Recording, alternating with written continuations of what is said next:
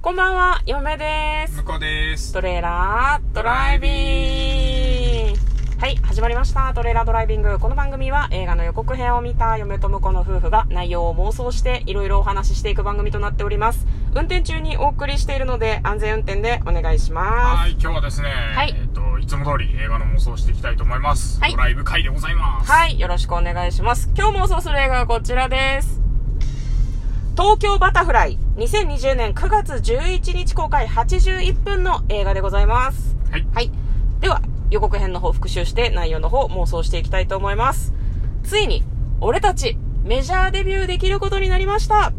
というふうおめでにと、う男性が、そう、おめでとうって感じだよね。男性が。これ彼がね、多分、ギタリストの方ですねなるほどうんう。んが言うんですけども、スコアうんという名前のミュージシャうン、んバンドのバン4人組のバンドがね、デビューが決まったということで、みんなでわーって夜道でね、楽器のケースとかを持ったままでみんなで喜んでるんだけども、まあ、その音楽に魂を捧げる女性ボーカルのあずみちゃんだとか、実力十分のクールなギタリストジンくん、ナルシストだけど熱いベーシストシュウくん、心優しくみんなを支えるドラマーミノルくん、などが集まってですね、まあなんかレコード会社も決まって、多分メジャーデビューってことなのかなかなインディーズなのかもしれないけど、でなんかアーシャをね、綺麗なお洋服を着て撮ったりとかしてるんだけど、なんかレコード会社の人に、うんデビュー1作目だから歌詞の方もちょっと変えていいかなって言われちゃうんだよなねる。ほどで、ボーカルの子がどうやら歌詞変えてるらしいんだけど、変えられるのちょっと嫌かなみたいな感じなんだよね。でもなんかそれを受け入れることになっちゃうんだけど、レコーディングの日に、なんか浮かない表情。はいはいはい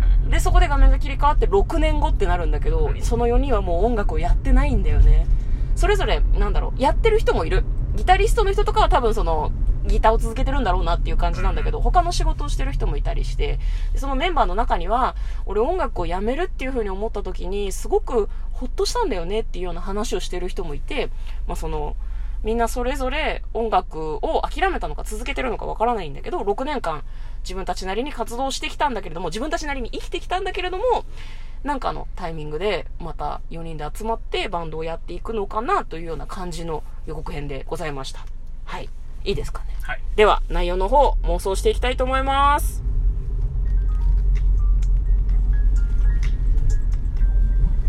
トレーラードライビング。はい。はい今日は運転中にお送りしておりますので、ちょっとロードノイズが入ってるかと思うんですけれども、はい。どうなんですかねこれなんか予告編いいねあ、そうね、いいね予告っ編ていうかいいね。題材とかがさ、うんなんかこう私たちこうね学生時代に演劇とかやってたうん、身だからさうん。なんかなんとなくちょっとわかるじゃんそうだね。なんか、なんだろうな、学生時代何かこうみんなでグループで打ち込んでるものがあって、で、場合によってはそれでご飯食べてこうっていう風に決断する人も仲間の中にはいるじゃないですか。ね、で、なんかこう、そっちの道を行かなかった人たちに逆に刺さる映画なんじゃないかなっていう風にはちょっと思うよね、なんかねうん。まあそうだねうんうんうんうん。まあ多分このストーリー上やっぱりデビューできなかったんだろうねそうだね。そのデビューに向けての、うん。まあ大人の世界というかね、うんうんうんあの事務所とのやり取りとかで、うん多分あんまりうまくいかなくて、うん納得いくもの作れなくてで、まあ、最終的にもういいやって言って解散しちゃったのかなっていう気がしますそがうだね。一曲出しなんかあのん曲もなんか完成しなかったっぽい感じだったね予告な編んか見多る限り分ね歌詞はそのボーカルの子が書いてたやつを書き換えたやつでもうレコーディングの日になってたから、うレコーディングの日に新しい別の人が書いた歌詞で歌う予定だったんだと思うんだよね、うん歌入れする予定だったけど飛んじゃったんじゃないかな休憩時間とかにボーカルの子が嫌だって言ってああなるほどねでも飛うぶ飛ぶよねってやついやあ の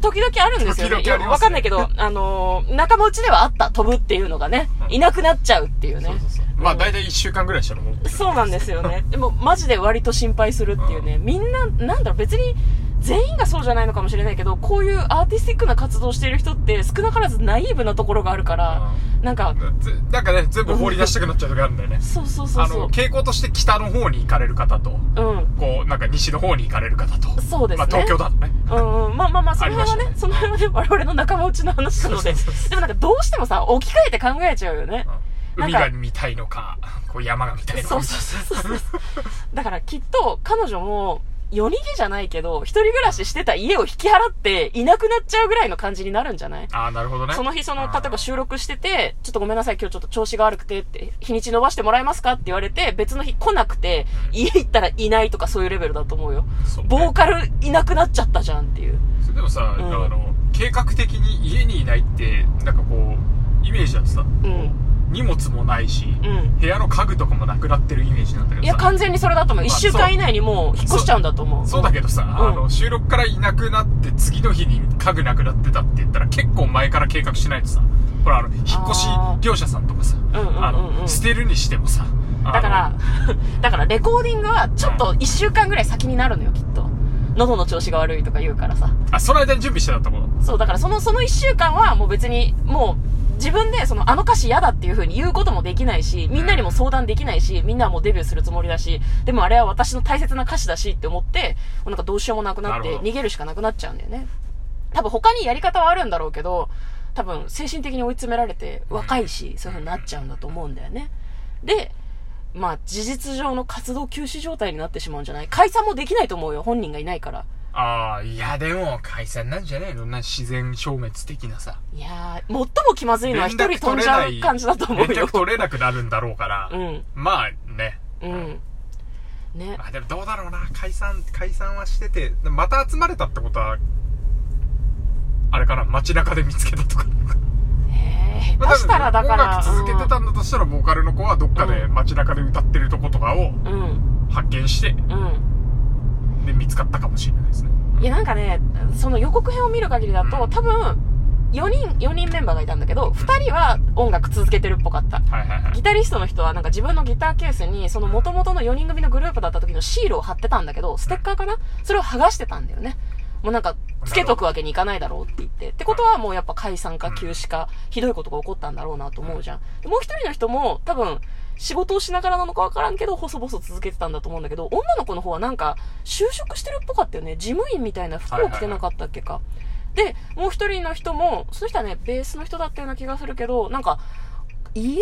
家業の飲食店を継いでるみたいな感じじゃなかった。そんかな感じだったね。コックさんの服みたいなの着てたから、だから本当は家族には継いでほしいって言われてたけど、いや、俺音楽やるんだって言ってて、そっちがポシャっちゃったから、じゃあ、継ぐよ。みんなにも求められてるしっていう風になってたんじゃないのかな。わかんないけど。でまあ、ど、どうなんだろうね。何きっかけでまた出会ったかだよね。そうね。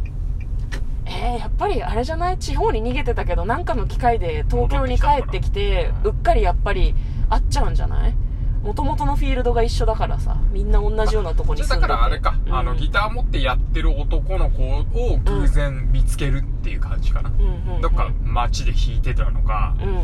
う公園で弾いてたのかわかんねえけど、んねで、逃げてた女の子が帰ってきてで見つけちゃって、うん向こうも気づいて、あっってうん言って。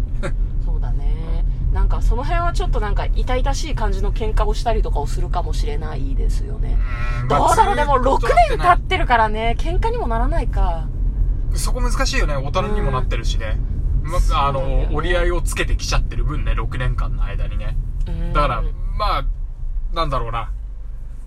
あいつら今こんなことやってるぜって言って、やっぱ会いに行くかって言って、本人はね、うんもし逃げ出しちゃったんだとし、逃げ出した本人は会いに行きたくないって思うかもしれないけど、うんまあなんだかんだ、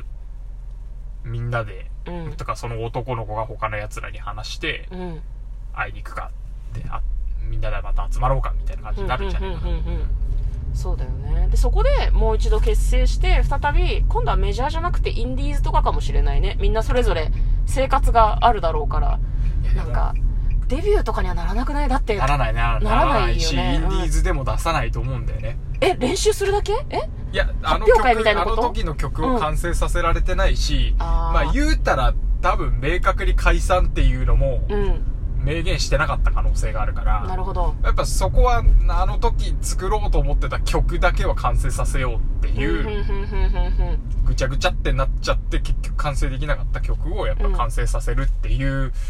ところで折り合いがつくんじゃないかなと思うんだよね。じゃあ再結成解散ライブっていうのをやって終わありか、ラね、イブやりますかライブはやるでしょライブやりまうすみんなの前で発表しないと そう曲かはやメっジぱりャーデビうんューをし,、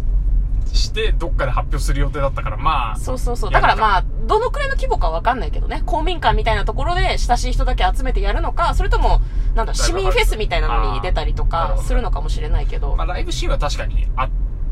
てもいいかな。まあでもなうんうん、なんかセッションみたいな感じで、あの、別に誰もいなくて4人だけで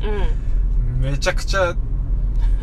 それはそれでエモいね。あの、ううん。ん。スタジオで演奏して燃え尽きるっていうのも俺いいかなって気はする。なるほどね。いや、それどっちもありだね。どっちもありだと思う。で、嫁はね、これね、ドロドロしてない7みたいな感じだと思う。あ俺7がって知ってるわかんないあ、7がわかんないから。ストーリーがわかんないけどごめんなうんうんうん。だからなるほどねね、そうそう。だから恋愛関係とかじゃないと思う。ない方がいいね、これはうねん。純粋にそうそうそうそう。頑張っなんか音楽に向けて頑張ってて、そこがうまくいかなくてわって別れたっていう方がいいね。そうだね。だから、ボーカルの女の子のことを昔好きだったとか、そういうエピソードがあってもいいけど、今でも好きなんだとか、そういうのはぜひやめていただき たい。違 出たよ。出たよ。うの違うの。何でも恋愛に落とし込もうとするのが嫌なの、嫁わかるは。わかる。わかりますかわるよそれはわかるよ。このエモさは多分恋愛じゃないやつよ。そうだね。んもうそれはそう思う。なんか私の悪しきイメージだけどさ、うんこういうさ、バンドのメンバーとかさ、ドロドロしようと思えばいくらだってドロドロできるんですよ。するね。もう塊ですね、みたいな感じにできるはずなんですよ。しないでほしい。サラサラでいってほしい。わかりますわかるわかるけども。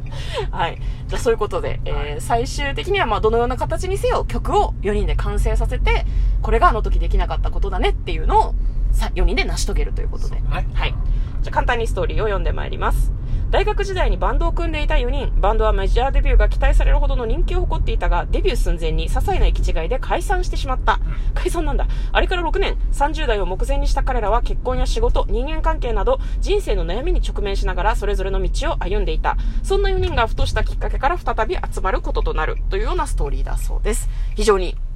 気になる映画ですね。はいはい、ということで、嫁とこの、トレーラードライビング、まったねー。